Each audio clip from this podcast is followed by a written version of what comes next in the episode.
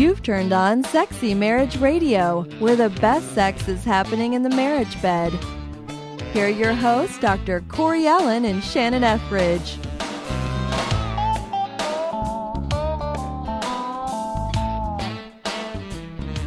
Well, welcome to another episode of Sexy Marriage Radio, where honest, straightforward, no holds barred, not No candy, candy coating. coating. There you go. I almost said jinx after that one. Um, it's just straightforward conversation about marriage, sex, life, love, anything and everything in between. Because what we really want to do, if you're new to Sexy Marriage Radio, thank you for finding us. We're so welcome home. And one of the things we really want to do is be a tremendous resource for mature conversation about sex and marriage.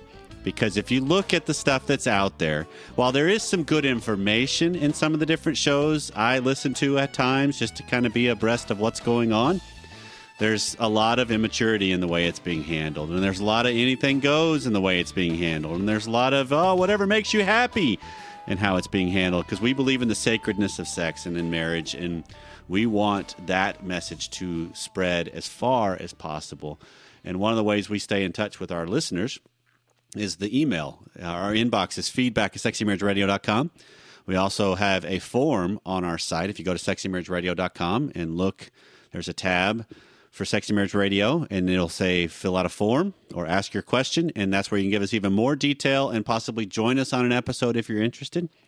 And so I've talked enough because I think Shannon's got some. Uh, uh, this will be fun, and I think it's largely from a conversation we had in last week's episode that kind of spurred this on as totally did. as a, as a comedic way to go through this. So fire mm-hmm. away with what it, what this article you found.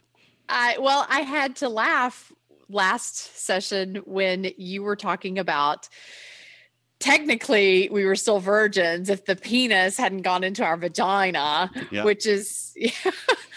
You have to laugh when you think about the things that we thought as teenagers or young adults about sex and how differently Yeah.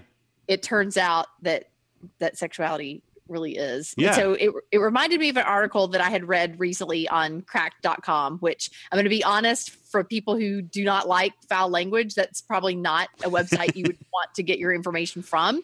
But um, I have found some of their articles incredibly helpful in developing some of my uh, writings and thoughts and things of that nature. So this one was called Five Insane Things I Was Taught in Abstinence Only Sex Education Class. Oh, this should be fun. Yeah. And interestingly enough, my daughter, who's now 25 and teaches at a university, which blows my mind, that she's a university professor. uh, but she sent me a podcast recently. I think it was like an NPR podcast about how the states that have the highest pregnancy rates are also the states where abstinence is most frequently taught Right. and that so oftentimes it's that abstinence message that well this is how i would explain it when i was actually an abstinence educator 20 years ago when i was first starting out on my ministry track is that um, christian kids were more likely to come up pregnant because never would they go out on a date carrying a condom. Because if you were carrying a condom that was premeditated sex. Right. you intended to have sex. But if it just happened accidentally in the heat of, of the moment then we, we we're not guilty. We're just victims of our own desires. It Right. just was amazing how it was usually the christian girls that would come up pregnant. The and old remember that. rationalization hamster. Yeah, yeah. That we we don't want to be guilty. We'd rather be pregnant than guilty, or rather get an STD than guilty. Because guilty, oh my gosh, being guilty of No premeditated Right. sex that would that would just be the worst. Yeah. Because you know that was like a reflection on our character or whatever. But anyway, so I'll probably venture off the uh, beaten path here with the direction they went in the article. But I thought that it would be an interesting conversation for us to have. Okay. So, Corey, what are your earliest memories of? I mean, you were a youth pastor. That's that's when I first met you eons ago, Right. 22 years ago to be exact, because my son just turned 22, and I remember he was a newborn when I met you. Okay. Um, what's been your experience with watching that generation that we probably did instill a lot of abstinence values into because we were youth pastors and that's what we were passionate about. But how have you seen that evolve over the past 20 years as those people did get married, got older, had kids, have the same struggles as so many of our listeners have? Right. Uh, well, I think some of it comes down to the idea that abstinence only it lends itself the the pitfall of it is ignorance that yeah it's just this whole no no no stay away because a lot of abstinence only stuff that's taught not in the direct curriculum components of it but the way it's taught from families or parents or churches or communities is don't don't do it don't do Period. it don't do it in a discussion if you come home pregnant you got a problem and you know all these different things that are fear based and guilt based and shame based and so, of course, you're going to have tremendous anxiety. I mean, that's the thing I've seen the most in my own marriage, and then in the clients and friends I've got with that were raised in the church where the message was "Don't do it, don't do it, don't do it," and then when you say "I do," okay, have fun. You know, you have no clue, and and I'm going to sit here and say, even to the most educated uh, person out there that was exposed to everything possibly, you still don't have a clue the depth of what married sex is because I put married sex in a different category than just sex. Because those are two different things. And I believe they need the sacredness and the blessed part of it is when it's in marriage. That's what we both believe and propose in the show. But we also realize the world we live in that if we could still help people have better sex and make better choices, it's changing lives and it's changing generations. So it's seeing it as it's half the story, if that. It, it, you know, so it's seeing it as okay. How do we be a little more grounded in our message? I mean, I remember when I had a chance to teach a couple years back at a church on how to talk to your kids about sex, and I did a section on uh, protection for STDs, and where we talked about condoms and diaphragms and the pill and IUDs right. and all the different things that are available. Right. There was some pushback of how could you teach yep. that? And I'm like, well, I would rather have my children prepared and knowledgeable than mm-hmm. ignorant. right. So it's seeing it as okay, this is not a value thing, this is just a fact thing. Right. Now we can talk about a value thing after that. Mm-hmm. And I did the same thing. I explained to parents because I always knew that there would be, you know, some freaking out when they picked up their kids and learned that oh she talked about condoms and she right. talked about pills. And but i would tell them i'm going to present them as none of this is foolproof. Right. That these are the failure rates of these things. And so they got the message that these things are available and you're increasing your chances of not getting a disease or becoming pregnant but there's still that room for error as there often is. So and you had said how um, this is a reality of the world that we live in it's estimated that 90% of people who walk down the aisle to pledge their lives to each other in marriage had sex before they walked that aisle. Hmm, okay. and, and, so 90% is a pretty big percentage. Mm-hmm. And so obviously this is human nature. There's no denying it. Um, and I used to think that that was a bad thing, probably because of my upbringing with, you know, in the church and just the taboo, the stickiness of the whole topic and how little it was discussed at home. But as a coach, I think that my feelings have evolved on it that for two reasons. Number one is because I think that two virgins who marry often come into that relationship, and this was mentioned in the article, they come into the relationship assuming that their sex life is going to be so great and it's just guaranteed success right. because we did it right. Right. But how many emails do we get at feedback at sexymarriageradio.com where they've come in both completely ignorant as right. to what their bodies are capable right. of, as to what each other's body is capable of, as to where to even start, and they just feel awkward.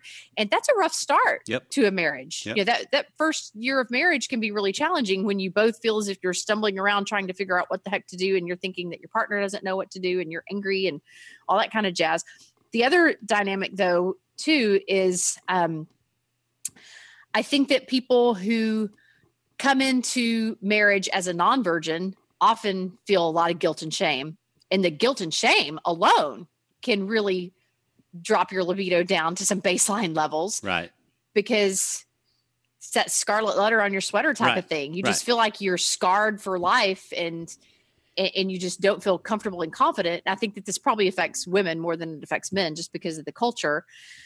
But that notion of we've done something so irre- irreparable that there's no way that God will bless our marriage because we sinned before we got married. I, I don't find that in God's economy at all. Right. I- the the notion that God is a tit for tat God, and if you did this, then He's going to do that. But if you did this, then He'll do this, and that is not how God works. And that whole notion of now we're doomed. Right. I think that that is a self fulfilling prophecy. That is self sabotage, and um, that we need to remember those of us who believe in this way that what Christ did for us on the cross covered even our premarital sex. Right. And so here, here's the other paradigm shift though that I was alluding to is I think that it's incredibly healthy when a couple have so much sexual chemistry and passion between the two of them that they find it hard to keep their hands off of each other. I'm not prescribing what some would call fornication. I'm just saying that if there's not even the overwhelming temptation, maybe there's not enough chemistry between the two of you to really make marriage work because there's a reason for Okay. that chemistry Sure. in the early stages of a relationship. That Sure. chemistry is intended to create all kinds of bonds and memories and to cement the two of you so that when life levels out and challenges come along and really get overwhelming, you always have that bond to refer back to. Right. People who don't take the time to really experience that bond because we're going to do it right. We're going to keep our hands totally off of each other and we're going to only group date and not kiss until the altar and all of that. I- and I don't mean to insult or offend anyone who chose that path. If you chose that path and it's working for you, great. I am so happy for you. I, and I mean that in all sincerity. But there's a lot of people who drank that Kool-Aid and that's the exact expression that they would use is that that they fell for it thinking that there was going to be a payoff that it just hadn't happened that Right. way. Right. So what are the six? Okay, well it's five things. I Okay, five. Well, maybe we can maybe we can make up the fifth, the sixth. That's well, fine. we've we've alluded to a couple of them, um, but uh, the the notion that all premarital sex is treated like adultery is, I, I think that that's probably a lot of the the guilt where the guilt and the shame comes Mhm. from. That I even remember saying the expression myself, and I'm embarrassed to admit it, but the notion of if you're not married to that person, just know that the chances are you're probably not going to marry that person. You're going to marry somebody else. Well, you just had sex with somebody else's spouse, so that makes it adultery. I admit I, I was guilty of that mentality because that's what I had been taught. I've never even thought heard of that. Really? Yes. Yeah, that was kind of part of the whole true love waits Okay. movement. Is that this is someone's future spouse? Okay. So therefore, And if I you have committed sex with them- adultery.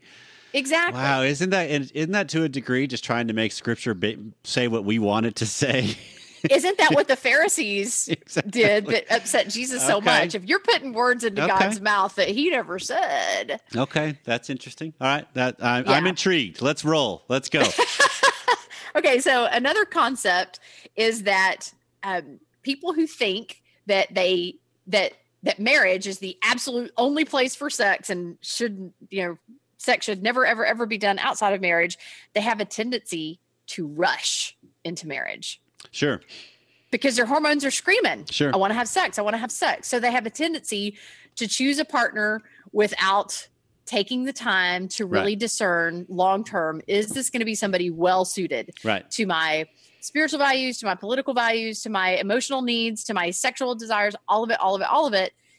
Dating is supposed to be a long season of figuring that out if this is the right. person for you. And then and then the engagement. But so many people and i even add i admit and this person might even be listening. So um i apologize if uh, if i step on a toe here. But i admit that i was interacting with a friend recently who um, is around my age ish and who also unfortunately experienced a divorce and has already found someone and was saying how we're going to do it. This is the quote. We're going to do it right this time we're not going to have sex before we get married so it's probably going to be a really short courtship and, and engagement was was the punchline Okay. and, and of course you know my innards kind of did flip-flops of Right. oh heavens like Right. this could be this could be even more detrimental than the first choice that you made Could with be. the first spouse Yeah. it Could be. yeah And so the notion of you have to get married before you have sex with that person or else it's going to be so, so catastrophic. I do. I think that that can lead people to making some rash decisions can. on who their life partner could and be. And that's one of the best dating advice I've heard l- recently is, and this is really to the younger generation, not necessarily the people in a second relationship, possibly, but is date a long time and put yourselves in lots of stressful situations yes. because then you can see how the other person responds and reacts to stress. You know, go to family reunions with each other, travel on a plane with each other, and put yourself Right. in, in major traffic gridlocks with each other and just see how they respond because that's going to tell you a lot of who they are. That is so, so true. And I know that part of this whole True Love Waits movement, too, I remember hearing that if you know, then you know. There's no reason for a really long engagement. Yeah. I don't agree with that. I think that once you decide to get married, there needs to be a season where you discern, okay, how how does this person function in a committed relationship? Because there are a lot of people who have control issues Yeah. that they don't they don't want to be Yeah. controlled. And the idea of being tied down or having a ball and chain around you kind of thing can really impact them in a very negative way. And with a longer engagement, you might have an opportunity to see that before you walk down the aisle and commit your entire life to them. So the whole notion it was explained in the article of it's crazy that I got married before I could legally drink. but it was because he was a horny teenager and uh, you know was off at college and it was like you know well it, it- i'm 18 Right. i can and in some states it- it's 17 that you can get legally married without parental consent Right. um, but the notion of i can i can do this but i can't do that that that Yeah. should tell you how crazy the thinking is of Yeah. getting married so young in life Yeah. but really that it's about sexual drive Right. and I am not prescribing premarital sex. I just want to go on the record Okay. as saying I'm not prescribing But what about sex. if we have to see if we're compatible? That I am asked that by many, many clients. Yeah. I am too. And and I have gotten to the point where I tell people stop obsessing over a decision that you're not going to be making by yourself anyway. Right. You're going to be making that decision in tandem with your partner because that that conversation, I mean, you're only part of the equation. Yeah. And I know, t- I mean, I, this is uh, it's an awkward, awkward, awkward situation. You want me to take be the you want me to take the ball and run with it then instead? I'll go I'll go a different way with it. Well, uh, yeah, go ahead. Okay. So the thing the way I respond to the compatibility question whenever I'm speaking or have a client that brings it up, I just ask the comment of, "Okay, wait, do you have a penis and does she have a vagina and do they fit?" Probably yes. Mhm. Because it's pretty amazing how that whole thing goes together. It's pretty organic. But then there's another deeper level of this of who among us is compatible. Right? Because we all have there's going to be hurdles. We all have conflict. We all have family of origin issues. And we've actually got an email that came in uh, a couple weeks ago that made the comment of some uh, what they one of the best advice they had heard when prior to their own marriage was simply this: one day you're going to wake up and realize you're married to the wrong person. That's the day your marriage really begins. I loved that. It's a fantastic phrase yep. because that's yep. exactly it. That's the way I say it. Of one day you're going to wake up and roll over and go, "Who are you and what are you doing in my bed?" right. And that's when you really are in as The new Schnarch. is- we're off. That's when Schnarch puts it in. That's your crucible of Mm-hmm. now we really get to the good stuff. Now we Right. get to what really we can become. And if I'll view it that way, compatibility is not a big deal. Then it's about okay, hold on. I'm not compatible with anybody because if I find the person, I mean, if I found the clone of me, that would be boring real fast. Right. so Right. it would seem yeah. like it's it takes great. yin and yang. right. It, Yeah. it seems like it'd be great, but it's really not. All yeah, right, that, so- that's a really good point. I also want to say though that I have heard many a client say, "quote I wish that we'd slept together before we got married because I would have never married that person had I known what kind of intimate partner they would be." And I think that that is a very sad statement. My heart bleeds for people who find themselves in that situation. Right. But I always believe that there's a potential to turn that Titanic around and Sure. to learn those that sexual dance together. Sure. I don't think that it has to be a total deal breaker that the first part of your marriage started off rocky. Right. You you can you can always take a turn and improve on that. But here's another uh, concept from the article: is that this is number three. Uh, yeah, I, I haven't gone in okay, any particular order. I've been bouncing around. Go for it then. Concepts. Sorry yeah that the article was so long because there was so many ads that i just got distracted um, but the, the, concept that this is the quote abstinence broke my vagina the notion and i hadn't thought about the correlation between religious upbringing or abstinence only education, which I think is probably pretty much a religious thing. Hand I, I don't know. Yeah. Uh, yeah. I don't know that non religious people put that on their kids. But um, that along with vaginismus or extreme frigidity. Sure. I, I, mean, I knew that legalism sure. led to frigidity to to a certain degree, but I never thought about vaginismus being directly related sure. to the legalistic viewpoint that of nothing can go inside your vagina. Don't let anything inside your vagina. That would be an interesting study, wouldn't it? And so the notion of, and this woman in this article, uh, and again, this is not a Christian article, but she says um, abstinence broke her vagina. Marriage, you know, just really brought that to the surface. And what healed her vagina was divorce. And she's since become incredibly promiscuous. And that broke my heart yeah. to read that yeah. some people feel the need to go, but it describes the pendulum swing that is so often common to the human spirit of when the pendulum is really, really far in one direction, like nine o'clock, when you let it go, it has a tendency to swing all the way back over to three o'clock yep. rather than just find a healthy middle at six o'clock where it should be. Yep. So I just wish that parents and sex educators and youth pastors and ministers and I wish that they could promote these concepts. That yes, God's ideal is for sex to be experienced only in marriage. Mm-hmm. But if that is not a goal that you can meet, there is grace and there is mercy and there is redemption.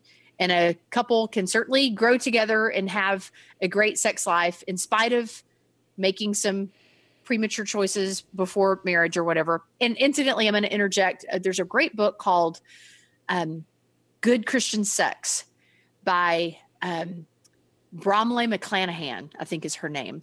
And it kind of unpacks this concept of what we need to be teaching as a church mm-hmm. is that the health, you know, this is the healthiest standard by God's design. But if you fall into the 90% of people who can't seem to meet that, she she views chastity as a spiritual gift and that not everybody was able to cultivate that spiritual gift in right. their lives right. for whatever reasons, but that you don't need to beat yourself up that you don't you certainly don't need to abandon your faith that's what i call throwing the baby out with the bathwater and i am constantly trying to remind clients that god is not looking down on you because of your choice to have sex outside of marriage before marriage or outside of marriage or whatever where where did your concept of grace or mercy come from that you think that it's so limited that there's no way that god can forgive you for this mm-hmm. but um, if churches can teach that yes, this is the goal. If you fall short of it, there's grace and redemption, but you always have the opportunity to cultivate a rich and healthy sex life whenever you choose, but it's going to take some work, but it's going to take work in any relationship, whether you're virgins or not. I think that that would be a much more balanced and realistic picture. Yeah. Rather than the don't ever let anything go inside your vagina until until your wedding day and then it's all going to be great because you did it God's way. it, it, just sets so many people up for these totally unrealistic expectations right. and pressure on their partner to be something that they don't know how to be and they right. don't even know what they need or want themselves and um, I actually heard a girl at a conference that I was speaking at she approached me and she said you know sometimes when you share your testimony, she said, I've always one she had heard me share it several times. She said, I've wondered if you've ever had the same thought that I've had. And I said, lay it on me. And she said, Well, you know, of course I regret the decisions that I made as a teenager simply because of the spiritual um, and the emotional fallout Mhm. and you know not being able to say that you were a virgin on your wedding day or whatever. But she said the older i get the more i realize how valuable those experiences have been to me in shaping my sexual views. And i am a very sexually confident wife in my marriage now. And so she said i've just decided to not look at that as an all bad thing just because nothing is either all bad or all good. Right. nothing and just to to have some grace for herself. Yeah. Few things in life are either or. Most of them are both and. And she sees God's fingerprints Yeah. on that season of her life. And I have to say, I do too. I wouldn't be doing what I do now had Yeah. I not gone through that season of learning so much by trial and error and graduating from the School of Hard Knocks. Yeah. So I hope that what our listeners take away from this conversation is that it's not the end of the world if you weren't a virgin when you married and stop self sabotaging your marriage because you think that God is so displeased with you. Right. Because Yeah. he's not. Guilt He gets it. yeah, guilt gets buried deep down and then it causes havoc in lots of ways uh, based on our choices, our mistakes, even our intentional things that when we come when we become knowledgeable more and we realize, oh, you know what?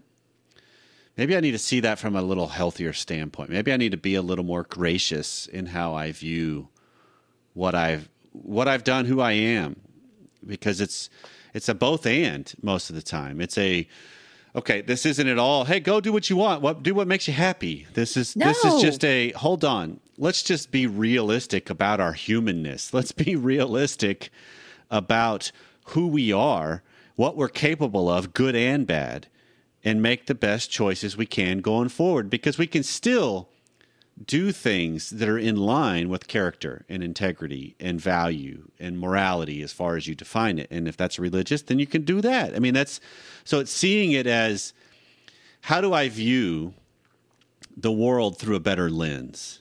How do I view what goes on so that I don't go from one end to one extreme to another? Because that's where I say 180 degrees from crazy is just another form of crazy. So how do I see these things as not reactionary but responsive? Because a lot of the message we get, they still play out today. I mean, and if you if you're if you're listening to this whole thing and you're wondering, what are you guys talking about? That doesn't hit me. I don't understand what you, you know. I don't have guilt. I don't have whatever. But there's still the component of, are you a better sex partner now, further into your married life, than you were at the beginning? Gosh, I, I mean, hope so. Because we all grow and we all get knowledge and we all get experience that we gain as we go along. And some of those are things from failures where we mm-hmm. recognize I need to do something different. I need to challenge this. I need to. And so it's just seeing all of that through this lens, I think, is a better path forward. Right. And I would venture to say that those who sowed wild oats when they were single, they may have less temptation to act out of their marriage because they know that it wasn't very fulfilling. Sure, maybe so. Don't don't catastrophize and remember, you know, you may have been raised in an era of abstinence only by a bunch of hippies who it was like make love not war, but pay attention to what kind of message you're passing down to the next generation. Make sure that the pendulum doesn't swing too hard in either direction. Right. You give a balanced pre- presentation to your kids. And this can apply to guilt guilt on a lot of other different subjects too. Of have, have you looked at things to realize, wait, where does this message really come from? And is it what I believe? Is it who I am as I see things? Because that's the beauty of spirituality to me is it's a personal journey. And mm-hmm. God works on you and you evolve and you mature and you deepen and even if you don't have a relationship with with a god there's still we have a spiritual component to us that we will refine and evolve and deepen our values based on. And that's the whole point to me is being better being more solid in who we are. And that's our path. Mm-hmm. That's it. well this has been sexy marriage radio. Thanks for taking some time out of your day to spend it with us. So wherever you are whatever you've been doing i'm glad you joined us. Mm-hmm. We'll see you next time. We love you for listening.